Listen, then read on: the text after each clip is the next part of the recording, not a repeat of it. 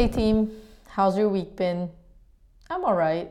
Um, I've been trying to spend the past few weeks just trying to get back into reading again, like actual books instead of my Kindle. So I'm reading a book called Sapiens now because a friend of mine highly recommended it, and I gotta say, you know, for someone who's not really a history person, I'm eighty pages in and I'm pretty hooked on it. Um, now, what was the last thing that I read? Oh, yes. So, you know, I thought one of the most fascinating things that I read so far was something about our language. So it's like, apparently it's the only one that allows for the ability to create fiction from our imaginations. You know, so like religion and uh, stories and... Um, The author also mentioned something about like the idea of companies, which if you really think about it, it only exists in our minds, like the concept of what a company is. Anyway, uh, that's kind of like a mini update about my life so far. But you're not here for that. Uh, you're here for this episode. And in this episode, Caleb and I talk about weird names, why you need to pick up trash, uh, why I have a hard time saying the three magic words. Uh, and also we talk about tough conversations that uh, Caleb had with his family, with his dad. And then we topped it off by talking about what we think a good person is. Yeah, it's super laid back and sometimes pretty random, uh, but it's all good fun. And I hope you guys enjoy it. Thank you, Caleb, for the wonderful conversation. Thank you for showing up and being honest. I had a lot of fun recording it, and I hope you did too. Please follow me on Instagram at Can You Tell Me a Story Podcast. And Caleb also has a Twitter called Taking It Easy, which I'll link in the description. And also he has a podcast called The Shed Podcast, uh, which will also be, you know, in, in the notes below. So thank you, Caleb, and I hope you guys enjoy it. Okay, that's it. Bye-bye.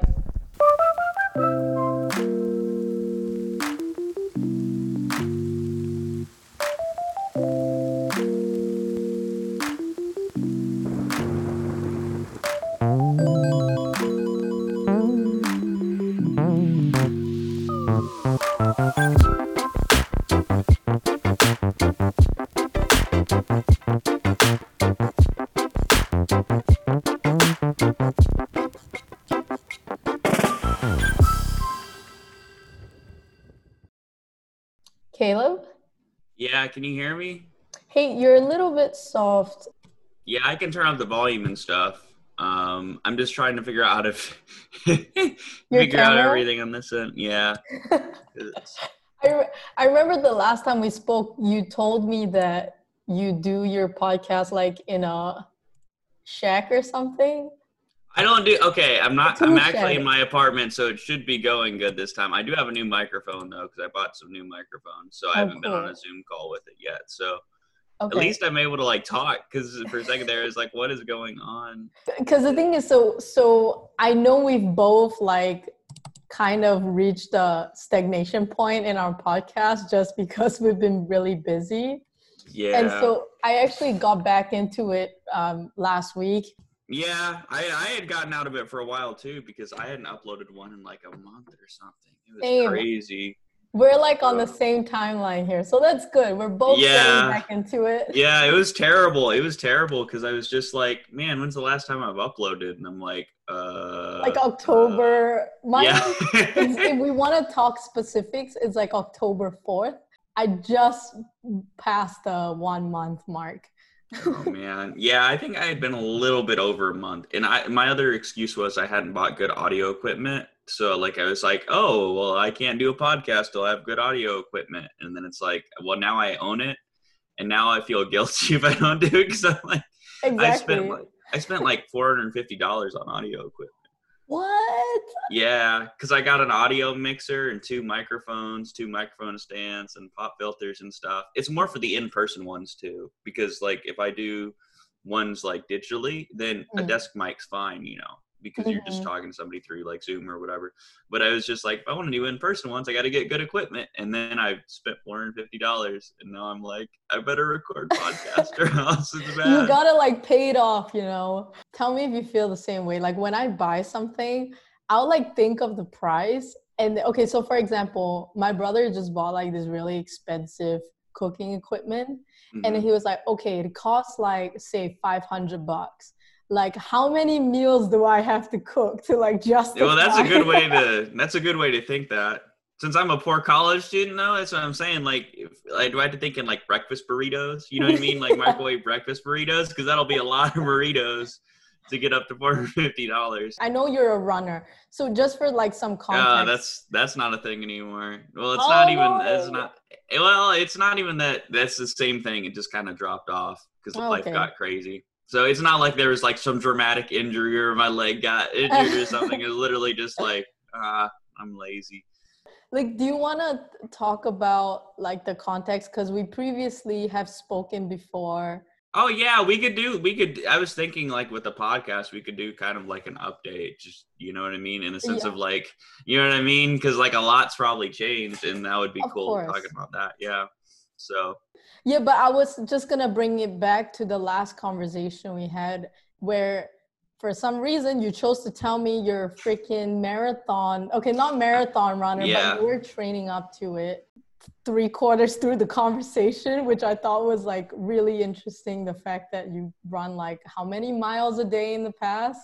I was running like eight miles. Yeah, that's still insane for me. Maybe for the listeners, they might think it's like, you could oh, yeah, well, the thing is I you could you miles. could totally do that you could totally do that because I was doing that.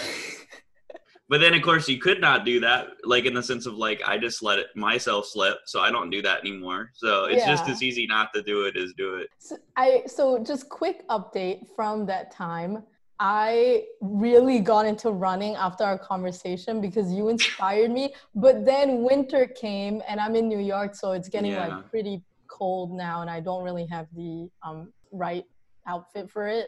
So I kind of dropped off. But if we did this conversation, like maybe a couple weeks after our last conversation, I would well, that like, would have been good because then I would have been inspired up. to keep going. Exactly. Then I would have been like, I all right. wrecking up the miles, but now I'm I'm dropped off. Like I just went for like a fifteen minute run. Hey, that's better than me. I haven't gone for like any run in like a month. So, well, enough of running talk. How are you? How have you been? It's been a little bit crazy this semester. That's why I haven't recorded any podcasts because it's just been crazy. You know what I mean? Because like, you're still in school. Mm-hmm. And so I'm not too sure what part of the semester you're in. Is it like yeah, it's halfway through? Over midterms. So midterms oh, okay. have ended already. Yeah. But I'm basically at the point where it's like, it's like, I don't know. I'm just so exhausted. I think in after Thanksgiving, we don't have like in-person classes anymore. So that's mm-hmm. something I can look forward to. But like, um, Uh, that we have classes going on right now, but class attendance for me and a lot of college students has gone down like significantly. Like yeah. this sounds awful, but I don't think I've been to like an in-person class in like two weeks or something. Even and though been- that was done on purpose? Like does your school come after you? Well, they haven't said anything, but okay. and my grades are decent. So yeah. that's fine. They probably understand. Yeah, it was just like, uh, do I really want to go to class? Now, I've gotten a couple digital lectures, but then I stopped mm-hmm. going to those, and that's the problem, because it's like, you got to start going to the, the digital lectures, but my grades are still okay, because I've been doing the assignments and stuff, so.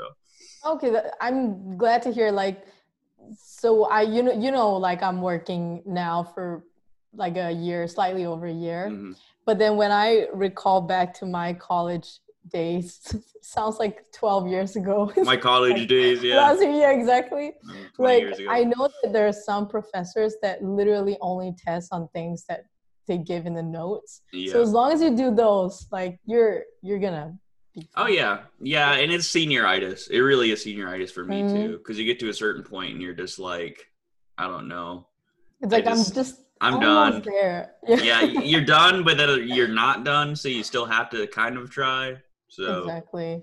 Yeah. yeah. Yeah, but it's not like, it's not terrible. Like, because a lot of people are like, oh, this semester's been the worst. I'm like, I'm just chilling at home, you know, watching YouTube, drinking yeah. coffee, doing homework whenever I feel like it. You know, it's not that bad. And I do have work, so I've been going into work. Mm-hmm. Um, and my job's fun. I, I work with some fun people, so we just like. Well, my job is not fun. My job's boring. But the people I like work I T with are super stuff, fun. If I remember. Yeah, yeah, okay. yeah. People just come in and we fix their stuff, computers and stuff. But mm-hmm. really, like, we're joking around the whole time we're there and having fun. So, like, we had a conversation about who would win in a fight, like a, a silverback gorilla or a grizzly bear. Oh my God. Talk, we talked about that for like an hour. What? I was thinking the silverback gorilla would win. Okay, first of all, I don't know what a silverback gorilla. Like, when you say gorilla, the first thing I think of is King Kong, and that's my only. He's pretty much like King Kong, like a okay. big, a small. Well, not big King Kong. It's like a small little King Kong versus like, and it's like silver versus like a um, a grizzly bear.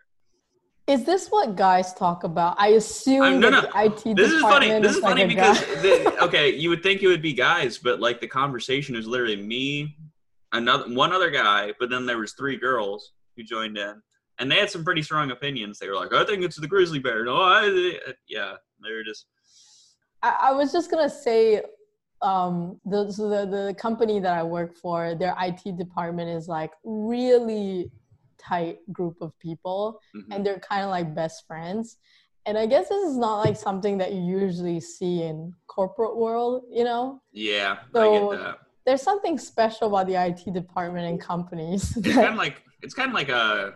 I don't know, every time I've worked like a blue collar job where it's been like, I'm just like doing yard worker stuff mm. and I've had a group of people, like we're all pretty close. Whenever you get into an office, sometimes it's super stuffy and people are all business and yeah. it's like I T is still kind of fun. It's exactly. kind of like the Wild West, whenever it comes it to stuff like, like you that. You guys yeah. against the rest of the company. Yeah, well, yeah, because literally everybody calling in who has issues is like, um, is saying stuff like they're super annoying with their tech issues sometimes. So it's like, yeah. we can all like be like, hey, did you hear about so-and-so and their computer? And they're like, yeah, yeah. And then, yeah, I don't know. I don't know why that is. Cause I was trying to figure out this out the other day. I'm like, I wish more like businessy jobs. I wish people could like get along better and mm-hmm. just be more fun, because a lot of times those are pretty cutthroat and stuff. And I'm like, I understand why they need to be if you're a salesperson, but at the same mm-hmm. time, I'm like, I would never want that, you know? There's a lot of politics going on. So I guess oh, maybe the I T department, you guys are like one team against the politics that's going on, you know, maybe. A lot. Well, I think, yeah, because there's infighting in companies and stuff. People are like, oh, well, I don't know. I don't know how sales, well, I saw salespeople. It was so crazy because when I worked for, the, uh, I had an internship. Mm-hmm. I worked for this company. I'd go down the sales floor. People would be really nice on the phone with the people they were selling stuff to. And then they'd immediately hang up and start like yelling about those people. And I'm like, yo, like, this is like blowing up my head. I'm like, how can you like. It's like people have two sides to them, which yeah. is really scary, but in some way it's necessary. Well, in that case, maybe more, because you got to fake it, even if you're having a bad day, you True. Know? Mm-hmm. Whereas, like, with with I T, you kind of can come in with your hair crazy and, you yeah, know, you guys are so half-dressed and, and just, you know, yeah. as long as you fix everything, you're good. So, like, my brother, I don't know. I mean, because he's, what is he? He's twenty-eight now. But, mm-hmm. like, when I was, like, there's one time I was around him when he was, like, twenty-six, and he was going off to work in the morning. And he left his house. And, like, even for me, I was like, dude, like, I was like, your hair is crazy. And he was married and had, like, a kid, which might have been the problem because he was up late, you know, like, oh, yeah, baby or whatever. But, like, his hair, like, it looked kind of like mine does right now, mm-hmm. except a little bit more poofy. It was like, psh, oh and he just God. walked into work like that. He had a cup of coffee. Was he, he in walked. a suit and tie? No, he wore oh. khakis and then, like, a polo or something. Okay, or that like makes a, sense. Like the messy hair goes with the very casual clothing. Yeah. It's but it's just, yeah, it. But it's still like one of those things where you're like, dude, like just comb your, it literally, you grab a comb and you just. It's like, at least try a little bit. No, he yeah. probably tried at work. But like for me, if I don't dress up, if I don't dress up at work, I can't uh-huh. try. You know what I mean? Like if I'm going to yeah. do something, I had to dress up nice, play the part. Maybe that's why, like I need, if I want to up my motivation, I need to dress the part, because now with quarantine and all that, I've just been working in my P Js. That's what I'm saying. So your motivation levels are do, do, do, do. Like, I feel so bad for those interns, but also new full-time people who yeah, like right have now. to work from home. That's just the worst. Well, I, one of the guys I worked with over the summer, he started at the company two weeks into quarantine, and nobody else was able to go to the facilities but him. So like, imagine being like an I T person, not knowing everything, and yeah. then having to like go around everywhere, and nobody can oh show God. you anything or train you. I'm like, ah. I mean, they, he ended up being a really trusted employee because he did a mm. good job, but yeah. that's not what you want when you're hired on. You don't want to just be like thrown into something. That's, I mean, I hope your friend is doing he's good. doing good yeah he's doing good no because they actually like, it ended up being good for him because they were like, oh, Perry, we trust. It's so weird, he's the only guy I've ever known named Perry. We're like, Perry the platypus? It's not even an abbreviation. I thought it was like an abbreviation for something. It's like, nah, yeah. he's just Perry. It's like, what? That's a cute name. He he's exactly the type of dude you'd think he would be too, with the glasses, always dressed up nice, you know, like yeah yeah yeah there's some names where you're like, is that short for something? And somebody's like, nah, as I know this is how it is. You just reminded me, so when I was younger, I had this um YouTuber that I was really obsessed with. I, his name is Kingsley. Mm-hmm. Like it, it his tagline is, it's Kingsley bitch, okay? And he was talking about how names, like sometimes the spelling is like just so outrageous. Mm-hmm. And then he was like, oh, you know, um Ashley, for example, is spelled A S C H L Y apostrophe. Whoa. And I was like, I I would never put my kids through that. Oh yeah, spelling yeah. their names super different. Yeah, well, my yeah. sister, her name is Amy, but it's A I M E E, which is odd because it's normally A M Y or A. I think it's like a pretty British way of spelling it, maybe. Oh, that could be a thing. Yeah. Yeah. Yeah. Yeah, that's the thing. Nobody gets the name Steve wrong or Joe. Yeah, I know. But the thing is, like, you also want to make your kid's name unique, but then it's like, how unique do you want it to be? Like, let's not get too crazy. I mean, mine's Gladys, so it's like. Well, I didn't say you're you're the only person with your name I've ever met. Like yeah, Gladys. And that who's not like a ninety year old grand. No, I haven't even met an old person. That's what I'm oh, saying. Right. Yeah. yeah. Yeah. So it's like that one, I think it strikes a balance because it's like, that's how I would think it's spelled. And mm-hmm. also it's like, uh, what is it called? It's unique. So that's mm-hmm. what I'm saying. You know what I mean? That's the balance you got to strike. Yeah. It's super hard. Caleb is just super generic. So I was going to ask you, like, do you like your name? I don't dislike it. I mean, it is, but it, but I mean, it, it's pretty, it's pretty common though. I mean, there's four yeah. Caleb Joneses on campus. So whenever I sign up for something, you're like, are like you Caleb T Jones? Oh, and I'm no. like, oh yeah, I'm Caleb T Jones. And they're like, okay, there's two Caleb T Jones. Are you Caleb Timothy Jones? And then I'm like, yes. And then they sign me on. So it's really common. I don't mind that though. Mm-hmm. You know? I mean, also, I don't know how a Caleb looks like, but you look like a Caleb. I look you know like a Caleb. Some people's names just don't fit their face. Yeah, yeah. I totally get that. Yeah, I feel bad for anybody named Karen.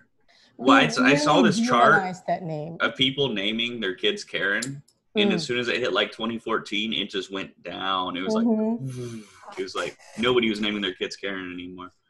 It's so, just um, that name will never come back. And you want them to be bullied. Yeah. There's some names you can't name your kids anymore. I saw a comedian making jokes about it. Like when horrible people have names, you just, that name is just off the list. And it's so true. Like I recently got really into, because I have a lot of free time, I've been getting into like new shows. Mm-hmm. So one of them, I don't know if you like horror, mm-hmm. but have you heard of Haunting of Bly Manor? No. Oh, dang it. But you like horror. Oh, yeah, what's it about? You need to check it. Okay, so basically it's this au pair. You know what an au pair is? No. It's like someone who takes care of kids uh, okay. for a family. I don't know why they didn't just call it babysitter, but I guess it was just like, it was set in the past, like nineteen sixties yeah. or something. And um, yeah, basically she takes care of this family's kids in a mansion. And then there's like spirits and ghosts and stuff happening. But it's actually a love story, which I won't spoil, which uh, had me crying by the ninth episode. Yeah. So wow. It's, the storyline's really good. And I don't really cry. So it takes a lot out of out of me. I know I know a person named Bly, by the way, to tie it back around. Is how's it spelled? B L Y.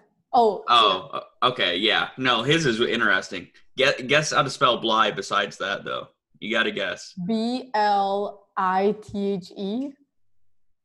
And then, it's and then B L... is like silent. No, it's B L I E G H.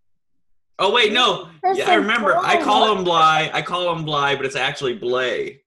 So but that's how it's spelled. Yeah, but it's still crazy. That That's that's yeah, why that's when very... you said the Haunting of Bly Manor, I just thought of like his face on a manor or something. Wait, is, is he like American? Yeah, oh, yeah. I never... No, never encountered that name before. It's a really funny name. Interesting. It's a cool name, though, because I remember him. He's the only Blay in my phone, and I'll probably be the only Blay, Blay spelled that way. Well, you think Blay would be B L A Y. That's oh, what, yeah, that's, that's true. That's you know true. What I mean? Yeah. But then it's like, nah. Okay, don't tell your friend this, and hopefully he doesn't listen to it. But you know, some people's names are like, it's just a, like a sound that, that, it just sounds like a sound, but it doesn't really have meaning in it. Blake kind of comes across like that. Chaz. I have uh, a friend named Chaz. C H A Z Z. And it's like, where are okay, you meeting what is a Chaz? What is a Chaz? You know?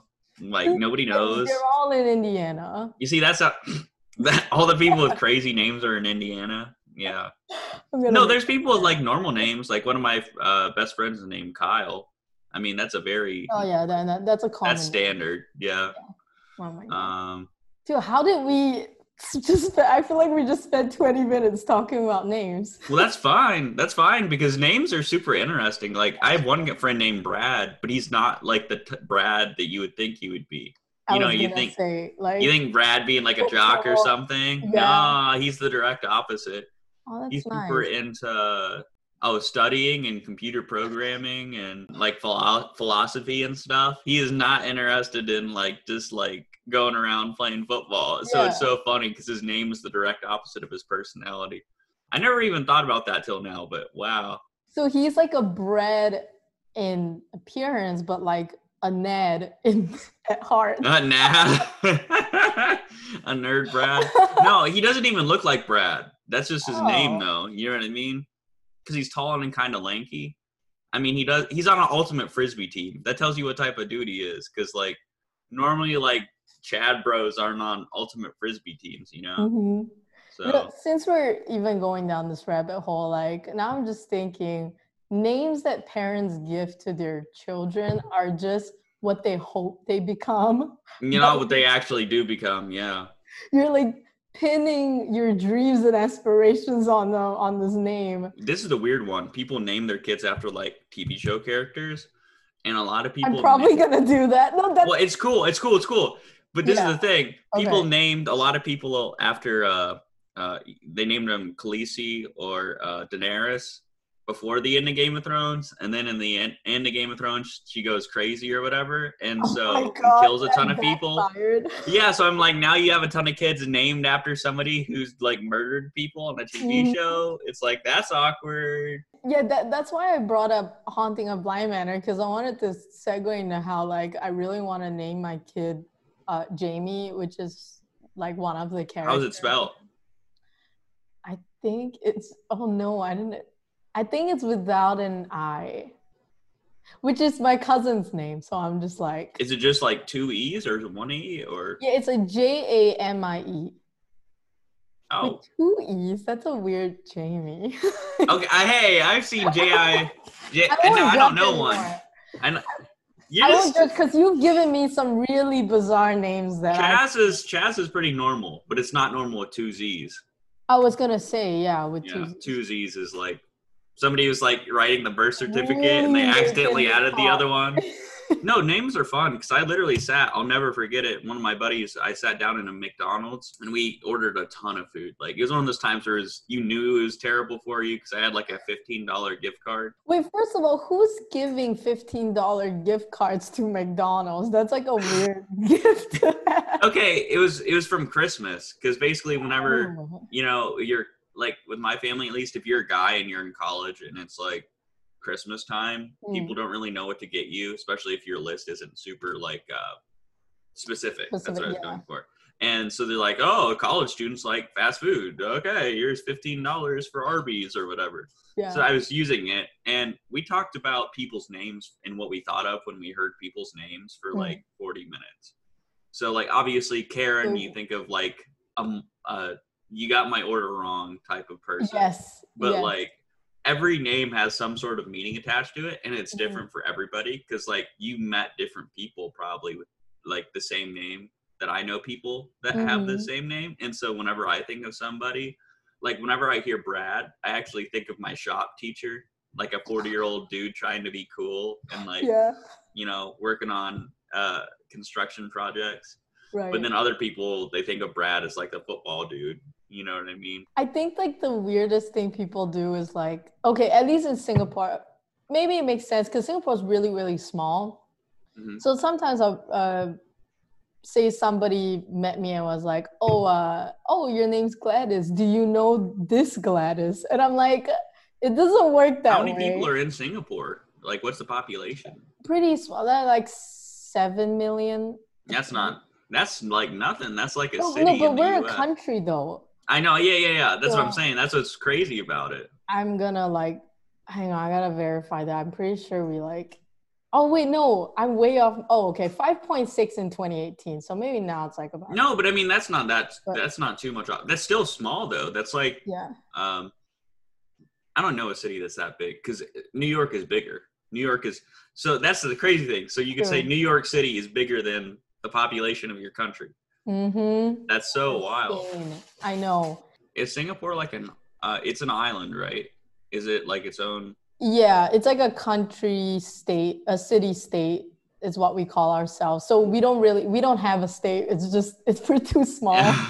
To what, but what's the what's the I'm wondering what's the nearest country then to Singapore? Malaysia. Malaysia, okay. Yeah, which is a lot bigger than uh than And Singapore. Isn't Malaysia a ton of islands or is that mm-hmm. okay?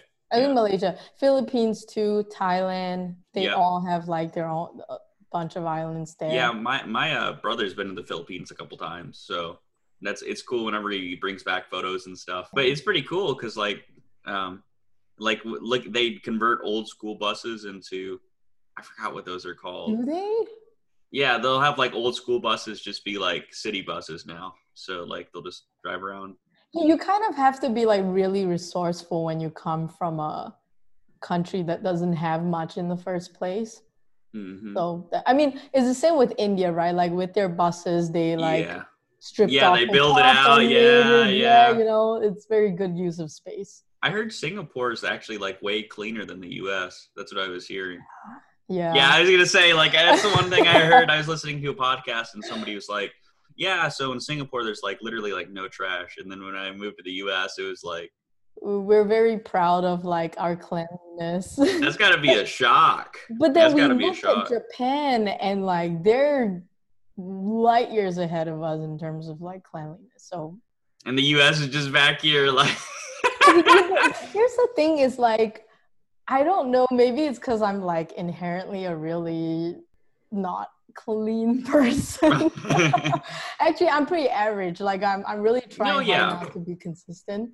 But when I came, because I know some family members, they came here and like the cleanliness of New York City was the first thing that they were just on about. Like they could not stand how disgusting it is. And for me, I just kind of like take it as it comes. It's like, oh, you know, I guess yeah. this is how the way things work. Like, obviously, it can be improved, but... Yeah, that's one way of putting it. No, I... But I don't get upset about it. Well, yeah, you know? yeah. Well, that's the one thing. Like, it's crazy that there's cities in the U S where they haven't, like, in certain parts of the city, they haven't picked up trash in a long time. It's just weird to think about. Also, I live in like a really rural area, so like around me things are pretty like spotless. I'm not used yeah. to living in a city because there's just not that many people to make things dirty. True. So, you know, yeah, that's the one weird part too. That's the crazy part about too. I mean, that's, you know, like the U S is so big, you know, coming from a place where it's like more just, it's the one place. And then the U S is like Dallas, Texas is completely different than, you know, mm-hmm. Indiana, or it, Indiana is different than New York. It has and, its own personality, and some are clean yeah. and some are not. Some are not. Yeah. Yes. Yeah. Wait, but I have a question though. It's like, so um, I went to, I think the Poconos, which is like a mountain area. And the, like I went with uh, my brother and some friends, and we booked out like a house.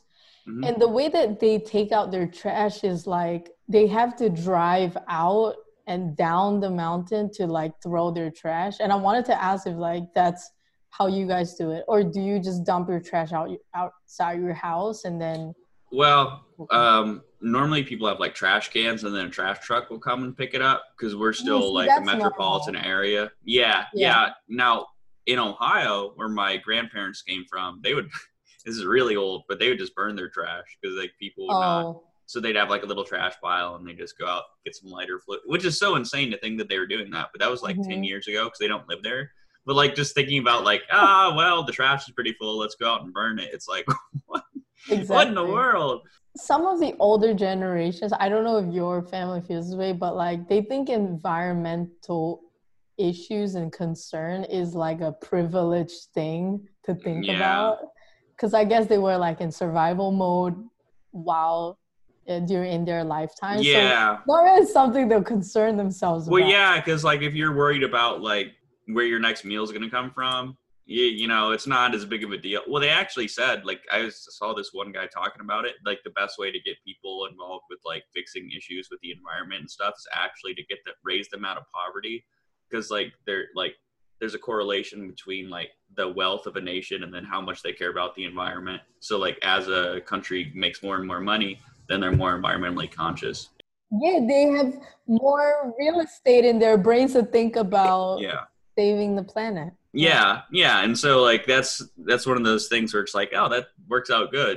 Mm-hmm. Make people less poor, and then they care more about the environment. It's like that's awesome. Yeah, but yeah, I think that's really what it is, because a lot of people act like older folks, they just don't care, and to mm-hmm. a certain extent, some of them probably don't. But I think it's probably just comes from they were so poor they didn't, you know, they didn't have time to think about it. So now when they see like younger people who have, to be fair, we're pretty lucky, you know, like. I- Absolutely, you know what I mean? Yeah. Yeah, but when they see younger people like saying, "Oh, the environment's in danger and stuff," they're like, "Oh, you kids, we we couldn't even find food back in the day, and now you're worried about that." Can we do like a bit of introspection, if you will, like on a rank on a ranking scale, right? Like, how important is the environment to you? I would say it's probably like a six or seven, because, and it's not even because I wouldn't put it out of the ten. But it's just that, like, I only have so much mental faculty to, like, care about different things. And yeah. so, like, for me, like, one of the things that really bugs me, because I was a state park employee, mm. is, like, when I'll go to a state park or even a local park, and you just see trash everywhere. Yeah. And so there's been a couple times I brought some trash bags out and uh, some gloves and picked up some stuff. If everybody, like, if everybody went out occasionally and did that, then there wouldn't be a lot of trash. You know what I mean? Like, if everybody occasionally went out and did stuff like that. Yeah. And that's so, and also, you know, I try to use a reusable water bottle. Like, that's an easy one. Mm. Like, because for a while it was pretty bad because my mom was just like buying me, like, because I, she didn't buy me a ton of stuff, but like, whenever I go home, she always wanted to give me something. So she's like, "Oh, I'll give you a ton of water bottles or whatever." You know what I mean? So you can drink yeah. water. And I'm like, I could literally just refill this one bottle and then not have that much plastic. So oh, like she buys you water bottles, not like she buys you water. Yeah, yeah, yeah. Like, I'm not talking about like legit water water bottles. I'm talking about like the disposable ones. Oh, you buy like a pack of the disposable ones, and it's like, I was like, that's such a waste of plastic. So I just use my reusable one now. That makes no, oh my God, that, you just reminded me, Caleb, is like when I came to school here, the weirdest thing that I saw people doing here was buying water. Like yeah. that made no sense to me, because I was like, why, what? Like, we have water coolers around, water fountains. Sorry, in Singapore we call it coolers. Um, That's funny. That you can bring a bottle and like refill. Like, why do you have? Well, we have them here too. That's why it's weird, because people still bring water bottles. I was like, oh my god, you're paying for something that's literally free. Have you ever seen The Lorax? And they sell the air. They sell air in that movie because the whole movie, like, it's it's a kids movie, but the whole movie's about like the Lorax defends the trees and stuff. And so this one guy goes out and he starts chopping down all the trees, so there's hardly any trees left. Yeah. And this one guy's like, ooh, well, I can sell air now. So he starts selling bottled air. Oh and my it's like, God. It's so Wait, funny. You just reminded me, have you seen that meme? I am the Lorax, I speak for the trees. Litter again, I'll break your fucking knees. That's such a funny meme. But like personal, because like, you know, our actions, like we can talk all we want, but like if your behavior and your actions don't align with it, then you don't really mean it. Well, that's what I'm saying about the practical stuff, because like you could have somebody who says like I really want to help the environment, but then you see them always drinking out of disposable water bottles. Or you could, exactly. you know, have somebody say, man, there's trash everywhere, but then they never go out and pick up any trash. And it's like, yeah. well, you know, like like I'm not saying people have to do it, but one of the things I try to do, if I'm walking around on campus and I see like one piece of trash and it's not obviously super nasty, I'll just grab it and then put it in the trash can. It's like, it's, it's easy. It's like it's easzy, you know, ten second thing. Yeah. Yeah. And really it is easy to throw away your trash too. You literally just go, you literally mm-hmm. just grab. It's like, have you ever heard about how, um, Uh, you can determine if somebody's an asshole or not, it, depending on if they uh, put back their shopping cart, you know? No, but I think yeah. that makes perfect sense. Yeah, like if you just throw your shopping cart out, you're the biggest asshole in the world. But if you if you actually put it there, yeah. then it's like, because it's, it's like, how hard is it to scoot the cart back to the... The fact that we took so long, and even now, some people still don't follow it, to get people to wear masks, if we can't even get them to do that. Yeah, well, part of that, I was going to say, part of that is I think people, like, people, if you didn't tell them, like, at all what to do, and then you just, like, then everybody would be like, okay. But I think so people are, some people are so against anybody telling them what to do that they're like, screw it, despite everything. Yeah. yeah, so we should do the reverse and be like, don't do that. Yeah, there you go, there you go. Litter everywhere. I'm not gonna litter, I'm gonna pick up trash.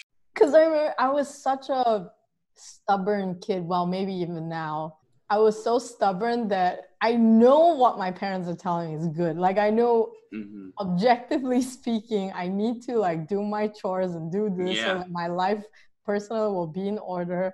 I just don't do it because I just don't wanna. Well, that's like my dad. I I I wouldn't have conversations with him because I knew that he would tell me to do something I didn't want to do. It's like, I'm thinking, for, I'm, I'm, no, my dad. Oh. I'm, I was like, I'm doing four D chess because it's like, if I don't ask you, then I don't have to do it. And I'm like, got you. Oh, that's pretty smart. Yeah, no. you, you just like wait for them to. But then that didn't work out because then what would happen is I'll be like at once. It'd be like, you got to do this, you got to do this, you got to do this. And I'm like, dang it, I've been putting this off. It's like, I know. No. Yeah. Oh my God.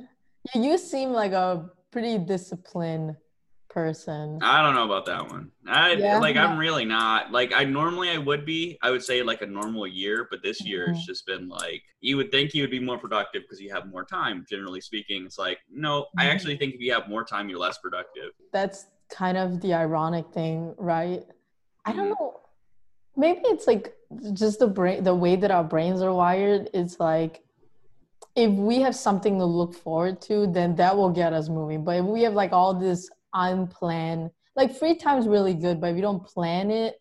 Yeah. And you think you can put stuff off. That's really what it is. Cause yeah. it's like, I'm going to put it off till later. And you really could, but it's like, if you have only five hours a day to do something, exactly. then it's like, you're really going to make sure those five hours are lined up the way you want them to be. Mm-hmm. But if you have like twenty-four hours to do one thing, then you can just like, well, not going to do it, not going to do it, not going to do it. And then just keep pushing it off, you know? Yeah. So that's why people who in college who don't have work at all, I'm like, I don't even know how you're managing your time because like, it's hard enough for me to like, I'm pushing stuff off mm-hmm. and I have a job. But if I had nothing going on, yeah, it would be so difficult True. to manage my and time. And I don't know if you see this in your college, but like for mine, most of the people who are like really successful, they have the most stuff on their plate mm-hmm. at all times. Um, and it's just like a, a what, I was going to say circus performance.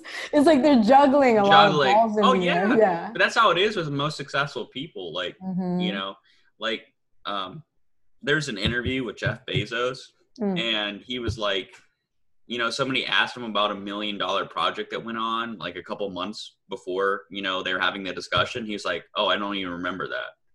But that's because he has so, he's like a billionaire. So he has so many projects going on mm. with Amazon and stuff yeah. that like, he's got so much on his plate. He can't even remember when he spent a million dollars. And that, I guess what I'm saying is like, that's the ultimate example of that, because this guy is super successful, made a ton of money, but then like, when it when it comes down to it, it's like he's probably successful because he's like tried to manage a million things rather than, you know, just like mm-hmm. try to do the bare minimum.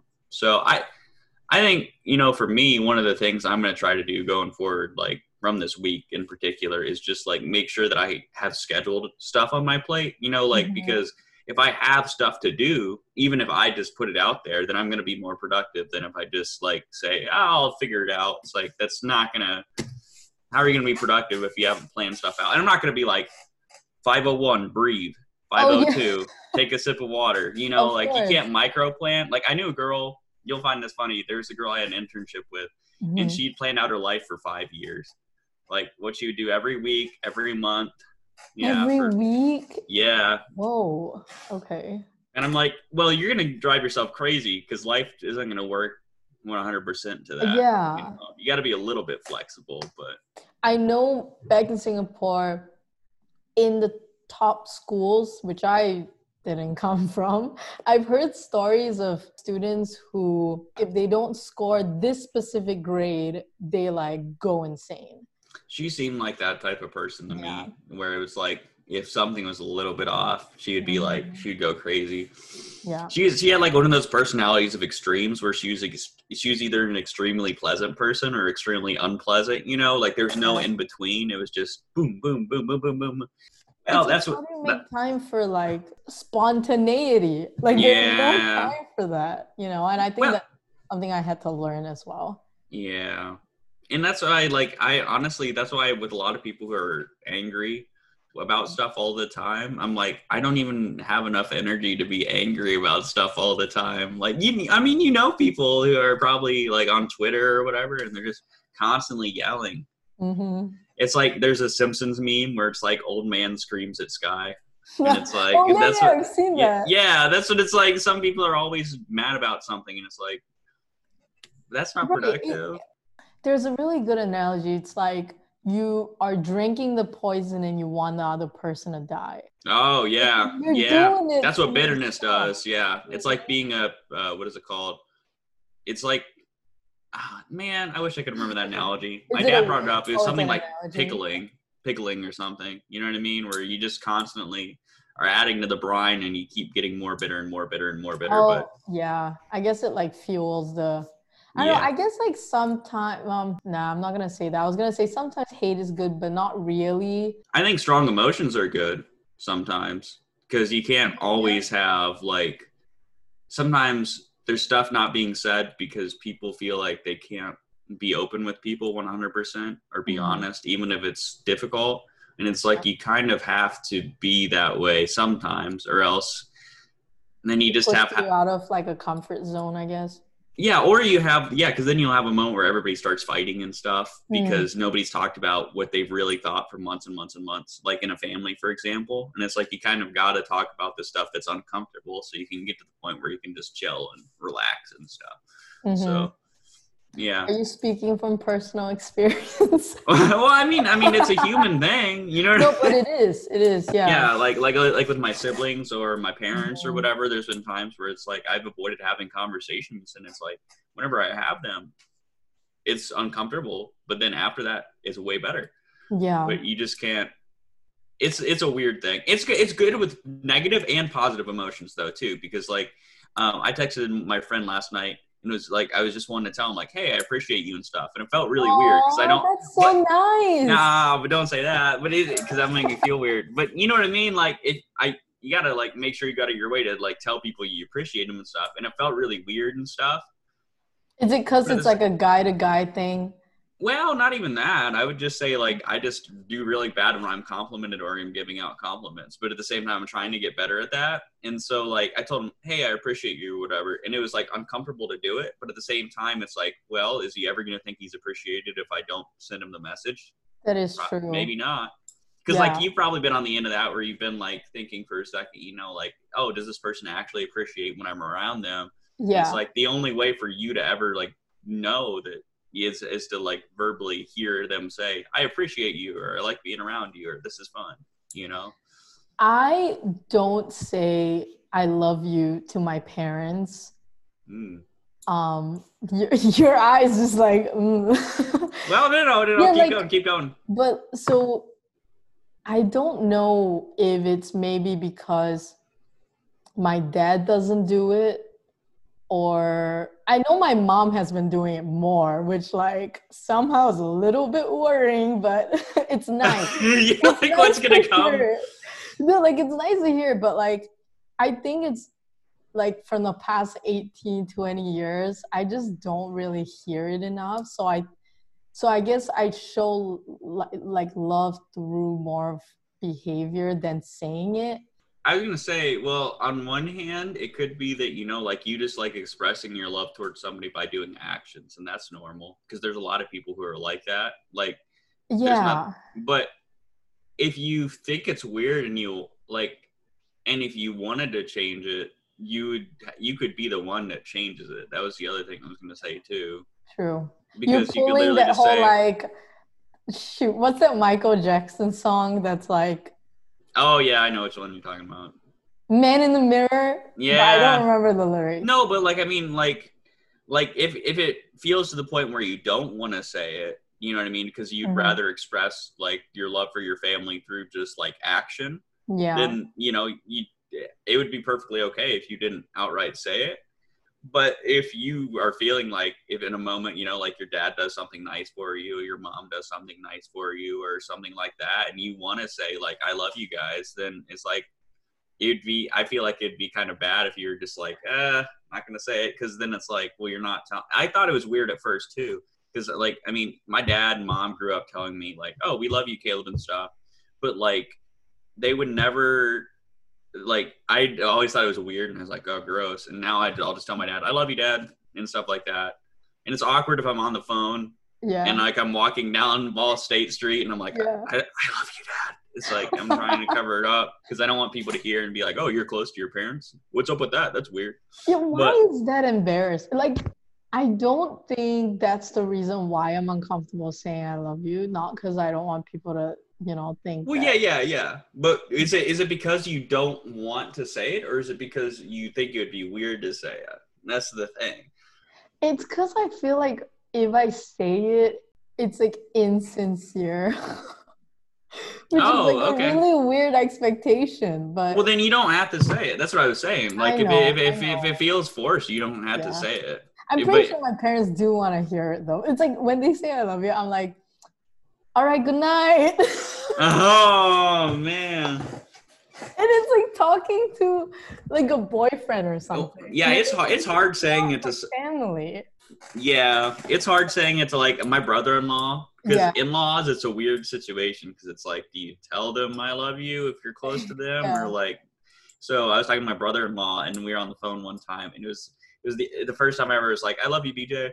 And he was like, we was on the other phone. And I was like, I love love you, B J. And, and he was like, he was like, and then he said, love you, Caleb, and then hung up. Aww. And we always joke around about it because it's like, it was super awkward the first time, but now it's just like, whatever. So that's really sweet. Oh. Yeah, but it's just different people express love in different ways. So mm-hmm. if it's if it's something that you don't feel comfortable with, then that's okay. Yeah. I just I just think it's unhealthy whenever people do love each other and they do want to say it in that way. like maybe verbally, and then they choose not to, because like there's and one girl I met. It. Yeah. Yeah. Yeah. Cause it sounds like, you know, there's still like, you guys still love each other and stuff, and there's still, you know, like you guys are close, but yeah. like I met one girl, I'll never forget it. One time I took her out and I was like, um, my dad hugged me and annoyed me. And she was like, my dad never hugged me. And I was like, woo. I'm like, and I guess what I'm saying is like, um, she was somebody who expressed herself through like giving hugs and stuff mm. like that, you know?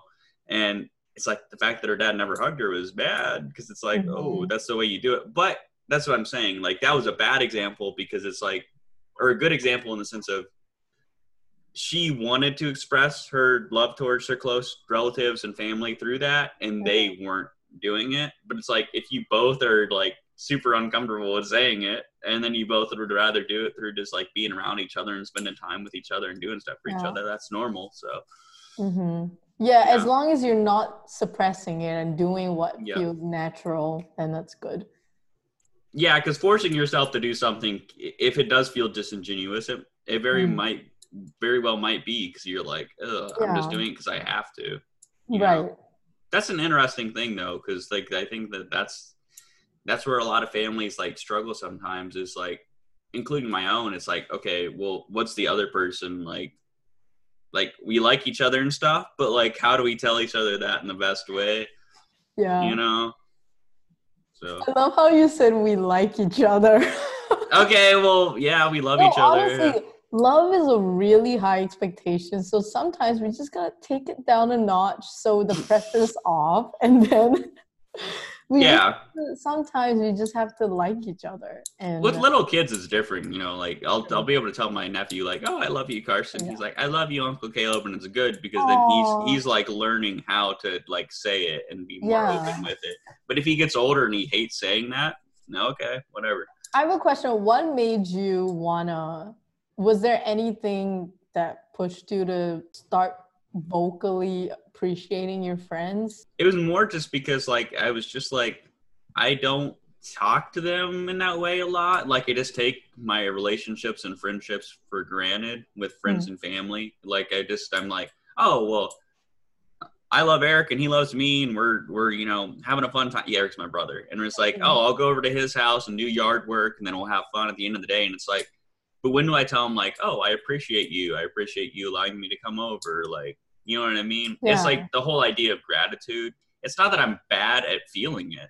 I'm okay at feeling it. Because like we've all felt gratitude before, where it's like somebody's done something for us and then we're all like, oh, wow, that's awesome that they did that for me. I can't believe that. Mm-hmm. But what we're bad at is expressing it. Because it's like, or at least with me, like, I'm like, somebody does something nice, I'm just like, uh, I don't know what to do. And so I just wanted to get better at it personally. That's a know? good goal. I'm in the situation where it's like, if someone does something nice, I have no problems appreciating them and like thanking them. But I feel like you're kind of taking it one step further, which is like, why do people need to do something for you to appreciate them? Yeah. Yeah. Cause it's like, why don't you just appreciate somebody just for being there and being like a friend or whatever? Like just existing. Thank you for being in my universe. And some people are sad too, where it's like, if you, they don't feel like they don't have very many friends. And so whenever you text them and tell them like, hey, I appreciate you, or I'm thinking about you, then they're like, oh, that makes me feel good. I mean, it's like anytime Aww. One of your friends has texted you and you know, you've been feeling down, and then you just get a text from a friend and it may just say hi, but then you're like, oh, somebody thought about me. It's like, it makes you feel good. So mm-hmm. it it's good to spread that around, you know? Yeah. Because too many people are like, they're close to people, but then people don't tell them that they like them or they're close to them. Mm-hmm. And then it's like, well, it's then, all this like silent interpretation, you like guessing game. Yeah. And the only way to cut through that is to just literally tell people, hey, exactly. thank you for helping me out. I really appreciate you. I really love you. Thanks for helping me out with this today. You know, like that was great.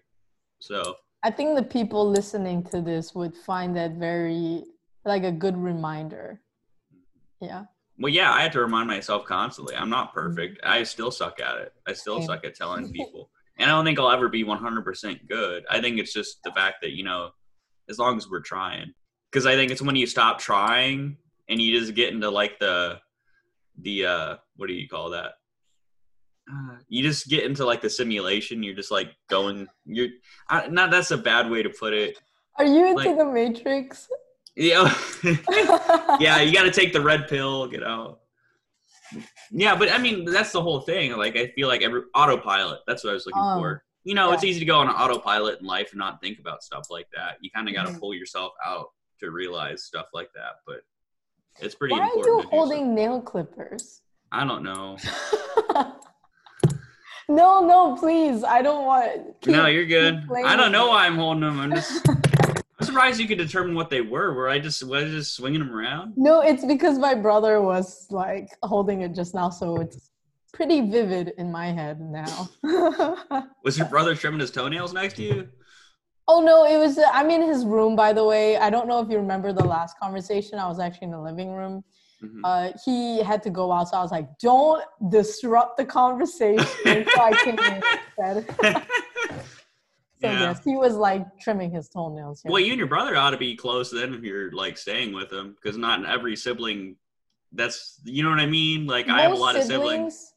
They want to get away from each other by eighteen, mm-hmm. right? Do you yeah. have to, okay. Yes, I'm very grateful for having a brother, and he's like almost thirty, mm-hmm. but he has this dream where we'll live together for the rest of our lives, which is a sweet thing to say, but in my head I'm like, oh, do I want that? Yeah, my brother's like um pretty like he doesn't have he's not rich, but he's got like a, a two-story house in a basement that's really nice with like nice. a fireplace downstairs, and he's like, yeah. Caleb, there's nothing downstairs except a, din- a dining room table right now, and he's like, Caleb, you can move in. Yeah, but but he, but that's what I'm saying. Like my it's it's funny because like you bring up that that's rare, but then like my other brother's literally literally like, Caleb, I wouldn't mind if you lived here. You know, it's just like so I think that's good though. I that you see, but that's what I'm saying. It's good because even if it's more rare, that doesn't mean it's a bad thing. I mean, now obviously you don't know if you want to live there your whole life. That's the you know that's something you got to figure out. But just the fact that you guys are close enough to where you could live together without constantly fighting is like. I mean, oh, I know you don't know the college. half of it now, joking. Yeah. We actually get along pretty well. Until... You probably still do have fights, but... Yeah, yeah. Like, our biggest fight is, like, not... Brings us back to the cleanliness problem.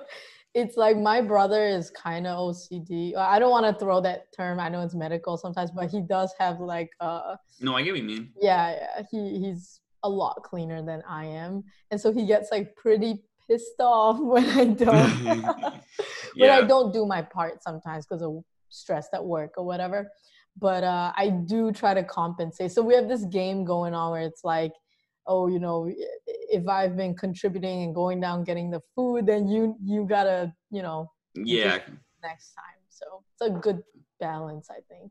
You see, yeah, my brother gets pissed off when I leave my shoes somewhere in his house that isn't by the door. That's his yeah. big thing. He's like, Caleb, I'm going to throw your shoes out the next. And he genuinely gets mad. He doesn't get mad about a lot, which is funny because he's just a quiet guy. But he's like, Caleb, you need to move these shoes immediately or else I'm throwing them outside. I'm like, Eric, like, yeah. where'd that come from? I'm like, yeah, it's a pet peeves, I think. Some people, they, they have. Yeah. That.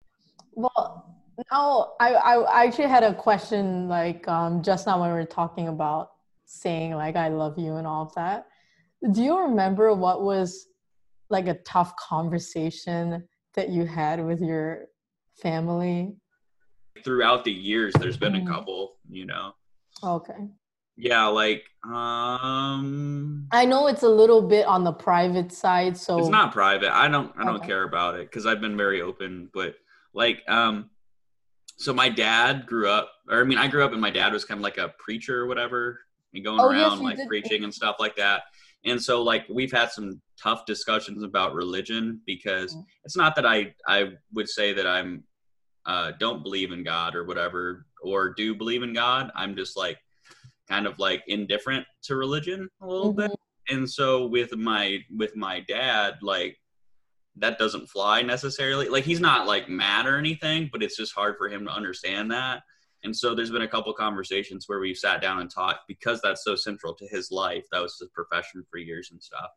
He takes it like very, you know, like, oh, this is like important and this is stuff like that. And for me, I'm kind of like, it's not really important to me. Mm-hmm. And so it's there's a little bit of a disconnect there. But those conversations have been difficult. And then like just being honest with my family members about, you know, like the different people I like to be around, like uh, the friends I have, and kind of like, like drinking's a thing. Like, I don't, mm-hmm. I'm not saying I'm going out and having wild parties all the time, but since my family grew up and they were kind of like this very uber religious family, they didn't like, you know, they weren't like, hey, we're drinking beer at the house and stuff like that. They didn't drink at all. So I've kind of had to figure that out on my own. But whenever I bring up that I've been doing that, they're like, uh, well, so there's a little bit of a disconnect. Yeah. yeah. And so like, and again, I haven't been like completely honest with them about everything yet, but like the conversations I have had have been kind of like weird, because it's like, I'll tell them stuff up to a point and then I'll be like, all right, that's enough for today, y'all. I'm yeah. like, I ain't going to rock the boat too much, but that's a yeah. really smart way to come out to your friends. It's not even like coming out. It's just telling them like what a regular young adult is doing. Like compared yeah, to- Yeah, I mean, and that's the weird part, right? Because they had this illusion where it's kind of like you're not going out and just hanging out with people and occasionally drinking and doing this stuff. And yeah. But it's like, you can't have that illusion forever, because I want you guys to like know who I am and love me for who I am, not necessarily for who you would like me to be, mm-hmm. you know? And that's kind of like part of growing up too, right? Because when you're younger, it's like, everybody's like, yeah. I want to be, and it's hard because some people will go, they'll be like thirty or forty and they'll still be really concerned about what their parents think to an unhealthy mm-hmm. level. Exactly. And it's like, part of growing up is figuring out like, okay, what do you believe? Why do you believe in it? And if your parents disagree with you, that's okay, you know? And if they can't love you while disagreeing with you, then they're probably not the best to have around anyway. It's the same thing with friends, right? If you have like a friend who's like, you tell them something and then they're like, oh, that's it, it's over, mm-hmm. it's over. And it's like, were they really your friend? You know, like- that is, It is a good litmus test in a way to see how, but I hate to say this, is like, not even pushing a boundary, it's just when you love someone unconditionally, I don't even know if I can have the capacity to do that, but I would think do being able to to to love someone unconditionally is like to take them as they are without putting your own, and that's what's funny, because everybody's concerned to share what they are, you know what I mean? Like it's mm-hmm. hard for everybody to be honest with people, but at the same time it's like, if somebody's gonna love you in the true sense, they're gonna love you with all your warts and flaws and beliefs mm-hmm. they disagree with and everything else and flaw, you know what I mean? It's like yeah. so, and it's not that you have to find, not that all your friends have to be like that, because we all have friends who like, we maybe we talk to them about one or two things, mm-hmm. maybe, you know, like we don't, we're not super close, but you got to have at least one or two people in your life you can be completely honest with and yeah. you know, tell everything. And if you don't have those, then you kind of go crazy, because you're just like, man, all this is going on in my head, but at the same time I haven't been able to tell anybody about it. So like I have one or two friends who it's like, I'll text them about what's been going on with life, and sometimes it's not fun, because you know, like everybody loves the fun, like when you're calling and stuff and you're like, hey, things are going great, things are going great yeah. but like whenever you send somebody a text like, I'm not doing great right now, it's like you got to have somebody you can do that with, you know mm-hmm. and if you don't have anybody, then it's kind of like gonna contain gonna contain it all mm-hmm. and then it's like, that's not healthy. So yeah, the pressure is gonna build like inside, and then when it all comes out, that it's not great, not pretty. Yeah. When was what? that conver- when did that conversation happen, and then like fast forward to now? Well, like it happened a couple months ago, and I really just told him on the other end, like, because this summer I kind of like, I think at the start of quarantine, I'd really like started second guessing a lot of the stuff I was taught growing up. Not not in the sense of like, oh, I think my parents were bad people, or oh, I think all these ideas are bad, but I was just like, I don't know if I necessarily believe these things. So I. This summer, I kind of like went on like a wild bender, hung out with a ton of people, did some crazy stuff, probably like too far. You know what I mean? How you like the pendulum shifts too far. And then yeah. when I came back and talked to him about everything, I was kind of acting like I had like come out of the other end and been like more religious or whatever, mm-hmm. or had regrets. And that's the part where I wasn't entirely honest, because it's not that I had regrets necessarily about like the path I had been on. I had more regrets about like, I went too far this summer, you know what I mean? Mm, yeah. Like you going on that wild bender, was it kind of in a way tied to your relationship with God? Well, it was kind of like, it's not even, it was kind of like, I don't, it, I went from being somebody who was like, I, I think God exists and I like pray a lot and read like whatever the Bible, to the point where now I'm kind of like, God could exist, he could not exist, but I'm just going to like live my life in the best way I can, try to be nice to the people around me, try to be kind to those around me, and try to like, you know, just figure things out on my own. Um, and, um, and the, it's not even, and that's what I tell people too, because I, I try not to tell people, like, I know religion's like a controversial topic, but I, like, it's not that I am like, because there's people who are militant in either direction. There's people who are like, you know, the Bible thumpers, like you have to believe this or else, whatever. Mm-hmm. And then you have the people who are super against religion in all capacities. And they're like, if you have faith, then it's something that's like terrible and you need to like lose your faith or whatever. And for me, I'm just like, I don't want that to be a centerpiece of my life. You know what I mean? Because yeah. like, if you ever seen those like posts where it's like the, they're kind of memes, but it's like a brain and it shows like percentages of a people's brain. It's like, for me, it's like, I just want to take that religion one and plop it out and mm-hmm. put it somewhere else. And then I'll just have it fill up with whatever. So, yeah. um, so, you know, that's kind of what the journey was, is going from that one place to the other. And so with my dad, like, to go back to that, I was going to bring up, um, I still don't feel super comfortable telling him about everything, like my current state, but I was able to be honest about like what I had done this summer. And I did regret some of it. And I told him that. The thing is, like, I don't know if I'm ever going to be one hundred percent honest with them and my mom and my family, like certain family members, maybe, but not my parents. Cause it's just like, I don't think it's worth severing the friendship slash relationship we have. Not that it would be broken, but mm-hmm. it'd be become it's like every strange. Time I'm around them, they bring up certain things instead mm-hmm. of like every time I come around them, they're just like, oh, hey Caleb, what's up? So, um, so I had the difficult conversation. Wasn't completely honest, but I did tell him a lot of stuff. And now we're kind of like going forward as if like I'm still, based on what I told him, is one hundred percent accurate, but it's not one hundred percent accurate. So yeah, I don't know. Okay. But I mean, you know, some parents, it's like, you can tell them the truth about yourself, even if it's half of the truth or eighty percent. Yeah. Yeah. But they have this amazing ability to deflect to denial, and then they just assume that whatever you said is just a phase. And yeah, I were they yeah, like that?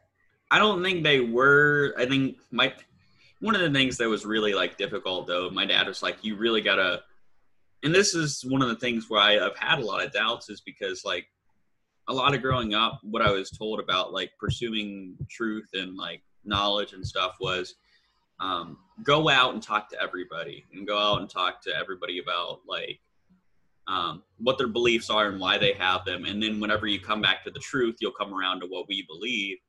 And then as I've gotten older and I've done that more and more, people are like, why are you around those groups of people? Like, why are you hanging out with people who think differently than you?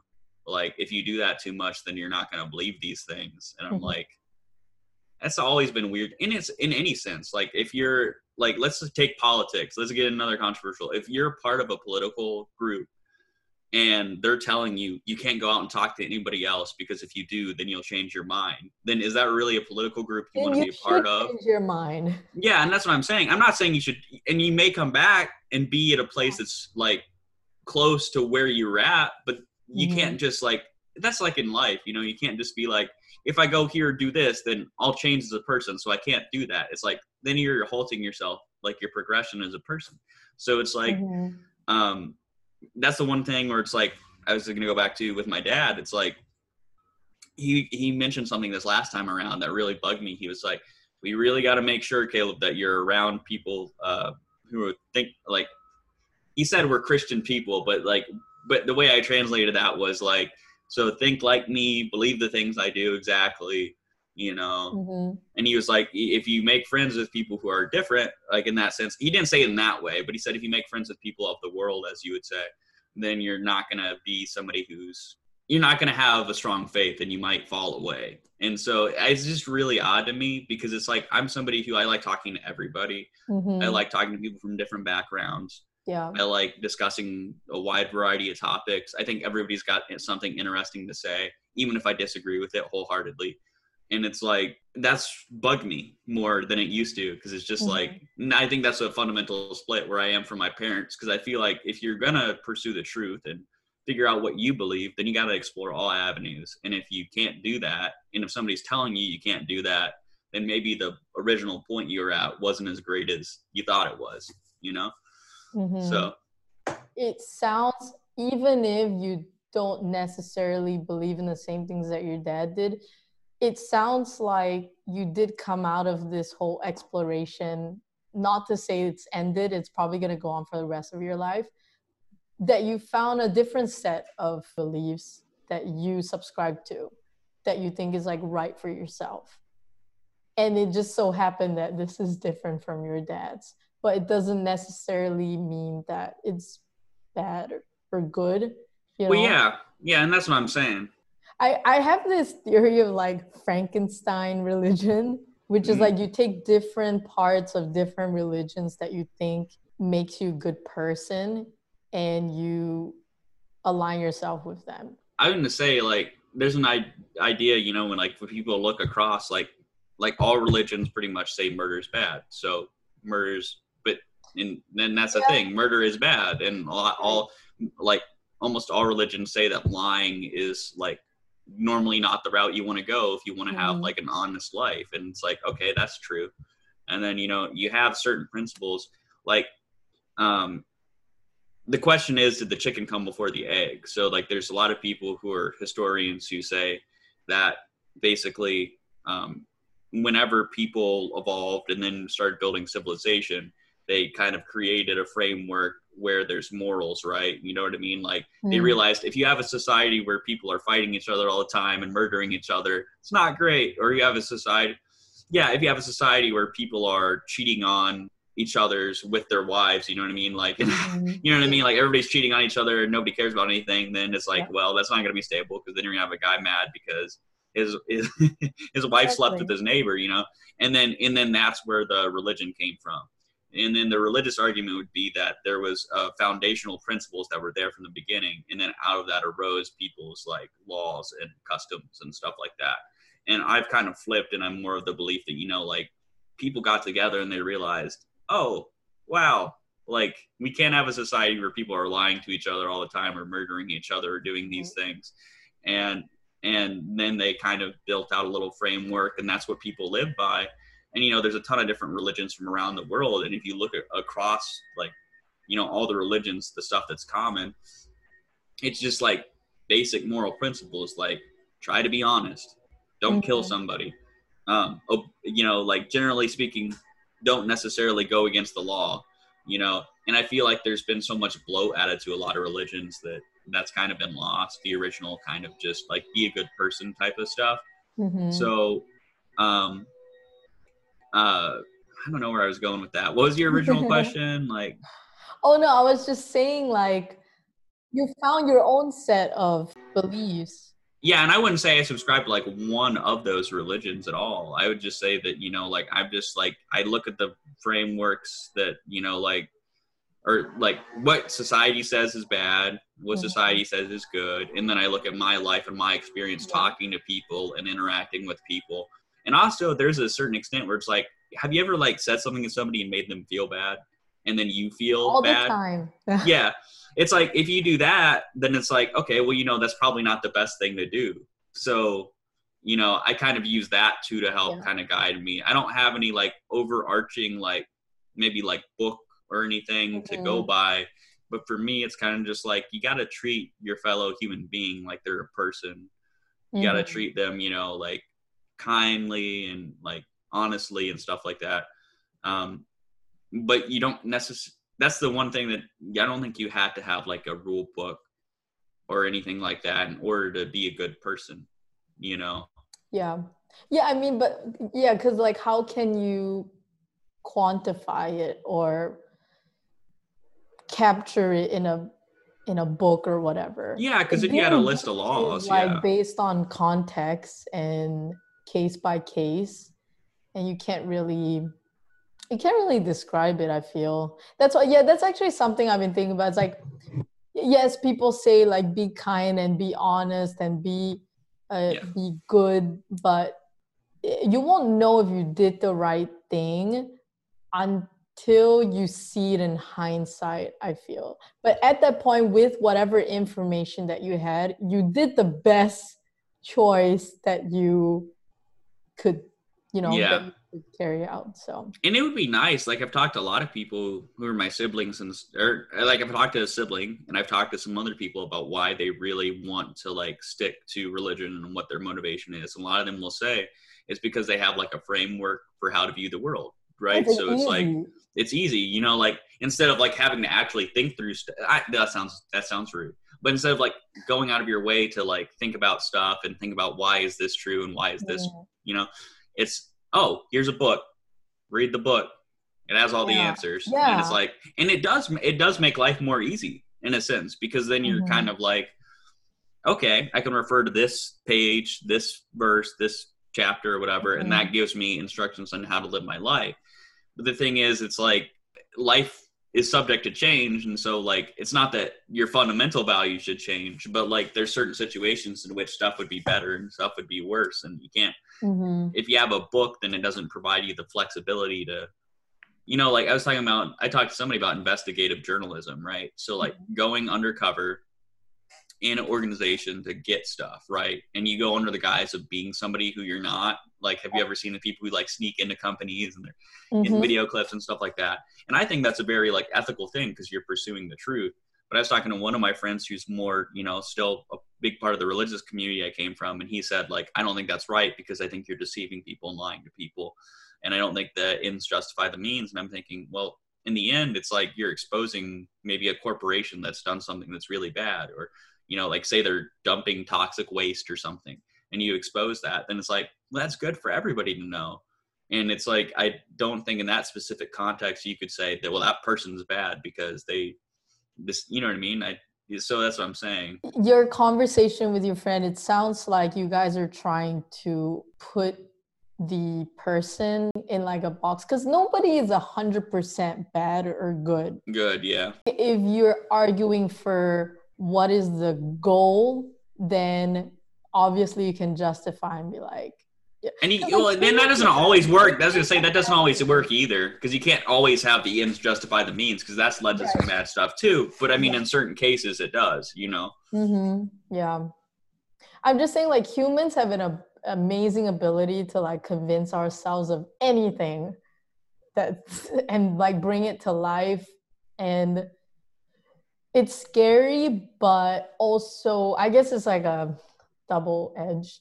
Well, it matters. Know. Do you think people are like, like this is a question for you, because mm. it's interesting to always figure out, do you think people are generally uh, good? Or do you think people like lean towards good and they make mistakes? Or do you think people are generally bad and then sometimes they make, they're good? I think, and this is like what, I operate like this because it's comforting to me, because really at the end of the day, that's what beliefs do.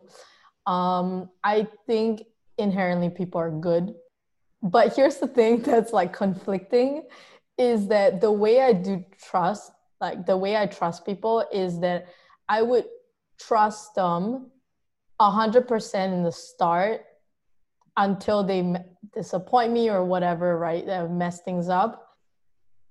But at the same time, I am fully aware when I trust them that they can do bad things with what I tell them. Yeah. So it's like a very, you know, co- kind of contradicting mindset to have. But I guess it's because I'm trying to cover my expectations. Well, that's the thing. Like I was going to say, it sounds like, you know, like you have it set up to where it's like people are generally good. So you can right. generally give them the benefit of the doubt, but at the same time, you can't be naive and then let them take advantage of stuff. And it's exactly. like, I think that's a very reasonable thought, you know? Yeah, because yeah, I was wondering... Like, like sorry, just because okay. I just want to cap it out. Like, what's comforting about it is because I think the upside of trusting that people are good from the start is a lot bigger than if I'm like, you know, yeah uh, like have you ever met somebody who's like super like, and it's not to say skeptical. Bad about their personality, yeah hip, or not hypocritical, but skeptical yeah skeptical and cynical, and everything's fake and people are fake and people are awful and they just look like they're going through misery. And it's like you could literally just flip a switch and be like, okay, people are generally good, yeah And again, sometimes that gets blown up because somebody will do something really mean to you. But even in the end, I'm still like, well, that person didn't mean to necessarily do. Some people do, but I mean, there's a lot of people who they'll just, you know, it's like you go to Starbucks, you order your coffee, the mm-hmm. barista gets mad at you, she starts yelling at you, yeah, and gets your order wrong, and you leave, and you're like, ah, oh, screw that barista, like I'm super yeah. mad. It's like she could have had a rough day, like you don't That's, know what's going that on. That would be my default thought. Yeah. And people would say, like, why are you letting people take advantage of you? But in my world, I don't really go by that. I'm, people can't take advantage of you unless you let them. Mm-hmm. So you, like, you being kind to them and them uh, misappropriating your information and doing bad things with it is not, and or or using it against you. I don't feel like that's le- that's them taking advantage of you. Yeah, yeah. All, you know, you can, like you said, all you can do is like control what you do. So you, like, I mean, you can just control yourself being nice going forward, and then hope it has a positive impact on those around you. And that the thing is, that person who got mad at you may go back later and say like, "Oh man, I was a jerk to them. They were nice to me still. I should change." Like, I mean, I've had those moments where I've been a jerk to somebody, mm-hmm. and then I've been like, "Man, I need to like." be more kind, you know, yeah. in the future. And it's like, well, that's the effect, you know, being a good person and being kind has on people. But going back to your question, you were asking if I knew anyone who's like skeptical yeah, about cynical about the world. Yeah, the, I hope he never listens to this, but uh, my dad is the first person that comes to mind, which I understand he didn't have a very good childhood. I think like he lost his parents when he was really young, and he, going back to the survival mindset, and I guess that that gives a lot of context to why he's the way he is today. um I do have to say I'm very proud of him, if you're listening, is that uh he really has been more open like the last few years. And that's the thing, people can change too. It's not like people are static. That's the other thing that like bugs me, because people are like, oh, a person's like this now, they're not going to change what they believe in. It's like, you could have somebody who's your dad's age, you know, sixty years old. You could even have somebody who's seventy or eighty, and they've been living their life a certain way, and then somebody just has a conversation with them, and and mm-hmm. um and then it's like, oh, I never thought about it that way, or oh, I need to hear that. And then, you know, mm-hmm. yeah, yeah like what I'm trying to think is is there anything that you feel so adamant about that no one can change your mind? Well, th- there's a couple things. Like, the one of the big ones is I feel like people should be able to talk openly with each other, and there shouldn't be like a lot of censorship with uh and again, it it it, it sounds more political, but it's not politicized. I don't even care. Like, I I I I think people should be able to express themselves and be honest with each other, whether it be you talking to your family or me talking to my family, or whether it be like on a societal level. Like, I really don't think there should ever be laws that make it to where people can't voice their opinions, even if you disagree with them. Um, I mean, it doesn't it come down to insecurity by having that kind of law? Yeah, because it's like, if you if you disagree with me, I don't want to have to deal with your argument. I just want to shut it down. And so for me, it's like, I, and I, again, that sounds weird because we were talking about personal things, but like, um, it's bad on a family level. It's bad on like, uh, if you, you're at a workplace and you can't be honest with your boss or your fellow employees. And then it's bad, you know, as a society, if you feel like you can't talk to people and be honest with them and open and have discussion. And so I feel like that's one thing where, like, you would be hard pre- anybody would be hard pressed to move me on that, because I just feel like, and part of it is growing up, you know, I grew up in an environment where there was less information coming in, and I didn't really have access to necessarily a lot of different views on stuff. Mm-hmm. Um, so part of that might just be my childhood upbringing, to be fair, but I, I just feel like people should be able to be open with each other and honest. And the other thing I would say is I really do think people are fundamentally like, they, they mean the best. And I think that that's the best way to operate in the world, because you could become so bitter if you look at all the negative stuff, like, especially right now with everything going on, like mm-hmm. with politics and, um, with COVID. Like, I, I have a couple friends who, um, or not close friends, but just people I'm around who they're just so frustrated all the time because the world's going to crap and there's nothing good, and you know, like, people are mean and people aren't good fundamentally. And it's like, if you just have the idea that, you know, like, well, life goes on, there's going to be some people who are bad, but there's going to be a lot of people who are good, and you have a positive outlook on life, then life can be so fun. Cause I mean, mm-hmm. like I've, I've met so many people this year who have become like good friends with me. Um, despite, you know, COVID and everything else going on. And it's like, that's because I haven't like looked at the world around me and been like, oh, dang it, people are awful. All this, all this, all this. Mm-hmm. I think that like having a bitter attitude can really sour somebody's life. So I think that like yeah. another thing like that would be hard for me to shift on is just like, if you took positivity out of life, like you, you got to look at lo- the glass half full. I think if you look at the glass half empty and you're not grateful, like we talked about earlier, like if you don't have gratitude, like, you know, you're in a nice apartment, I'm in an apartment, you know, we both have refrigerators, we can go and get food. There's certain people in the world who couldn't do that, you know, yeah. like, like we have beds to sleep in. Some people don't have beds, you know, we have more than one pair of clothes.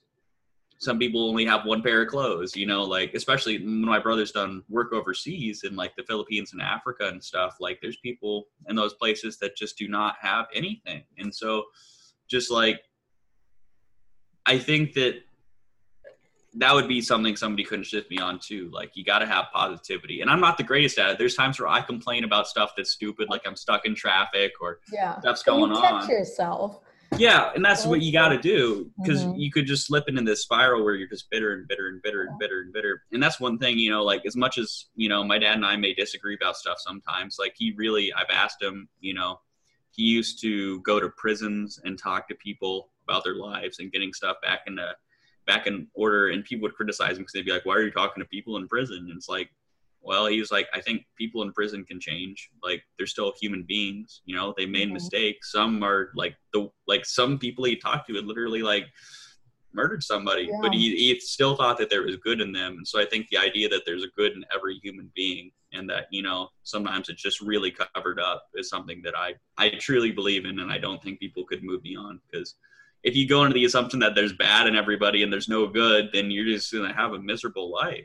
Yeah, I think the thing with like the bitterness and the hatred that's going on is, and this is just the theory, is that some people might think if you don't have some kind of anger in you, then we can't progress. Like when they are talking to people who are like, look around us, things are actually not as bad as it seems. We should be more. They think you're downplaying the issues, you mean? Yeah, exactly. Yeah. But I don't think that that's, like, you can be grateful and still want to fight for change and mm-hmm. progress and all of that. Yeah. With less uh, mental faculty dedicated to yes. hating yeah. people, you know. I agree how with do that. You how do you try to get people to understand if you're like constantly shitting on them and like hating on them? Yeah, nobody's gonna listen. It's like, why do you want to listen to somebody? You like, how many times has somebody come up to you and they've said something that's like like you need to change this this this this, and then you're like, I'm not doing that, you know? It's like, that's your knee-jerk reaction. Yeah. So it's like, you got to be nice. You got to be right. like, hey, like, I saw you were doing these things. I don't think they're going to help you out here. Mm-hmm. And then, you know, if the person is still a jerk, then, you know, okay, that's like not worth pursuing yeah. trying to convince them. But right. people default to the second, you know, yelling instead of going to the first. And so well, it's like the environmental issue. Like I have one friend, he's very passionate about the environment. He's gone to several like marches and stuff. But the problem is, like, he doesn't think, he doesn't have any uh, sympathy for people or uh, any idea of why people wouldn't understand about it. Mm-hmm. And, and it's like, you can have all the vigor in the world, but you're not going to make change unless you talk to people and you're honest with people and stuff like that. So, because that's a, that's a big one too, because I've seen a lot of people like that. And it's like, you got to try to understand the other person, if nothing else, just so you could maybe try to convince them that, you know, that this is the correct way to think about things.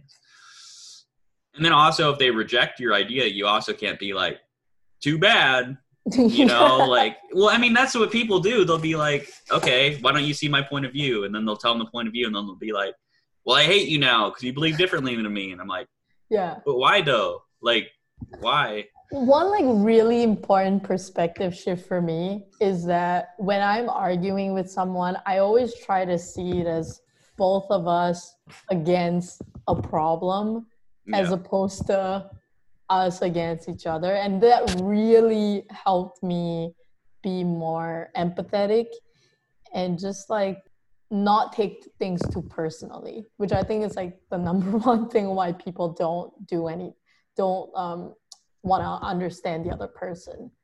Yeah, there's, that's the thing. You can't wrap your whole life around ideas. Like in the sense of like, yeah. I think there's a phrase, the famous phrase, I forgot who said it, but it's like, people don't have ideas, ideas have people. And it's kind of like the idea that, um, yeah, it was deep. Then I heard it, it was like, this is great. I need to absorb that.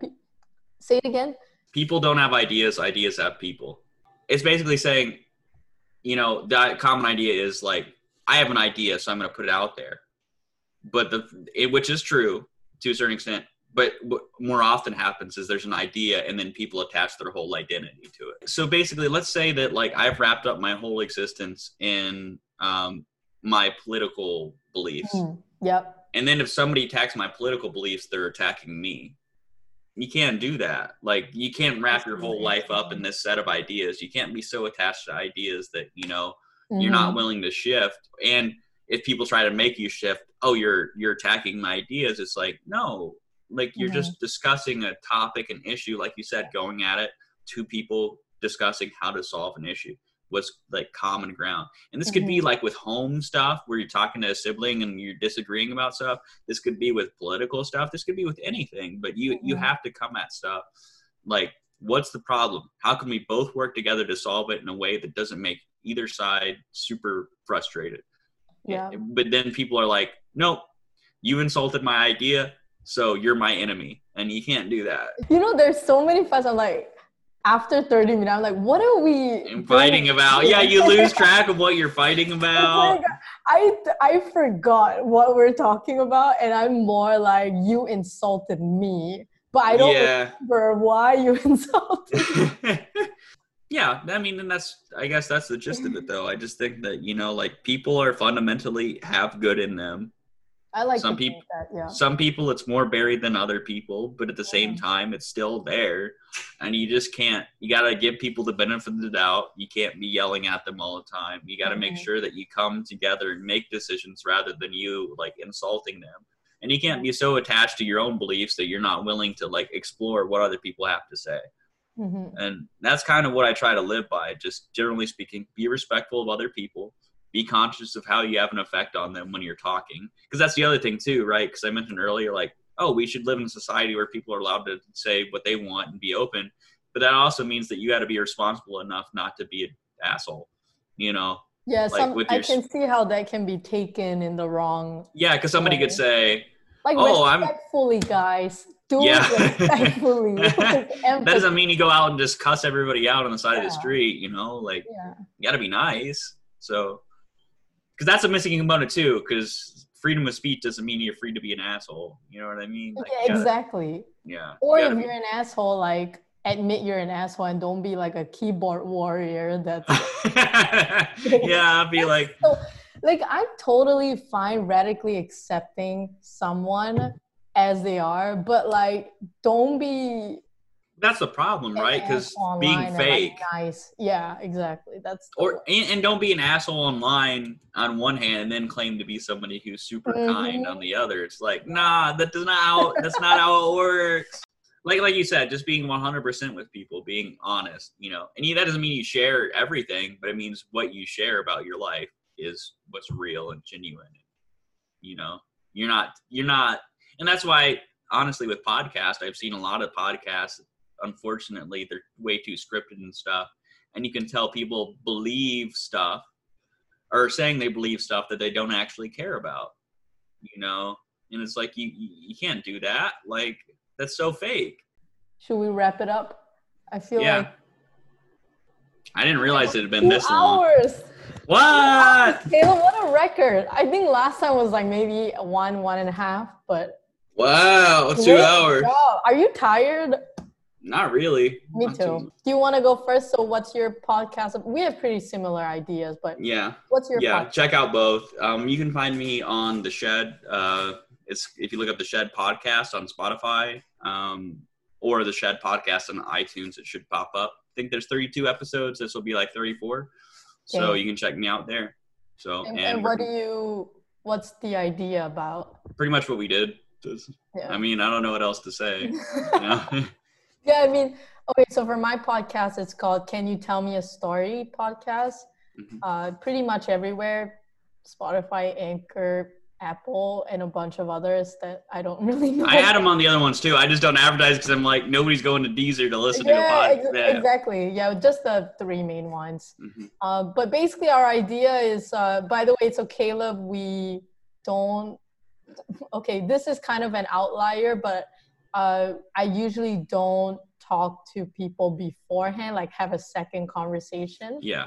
Uh, but we're pretty much, we're strangers, I think we can call ourselves. Yeah. Right?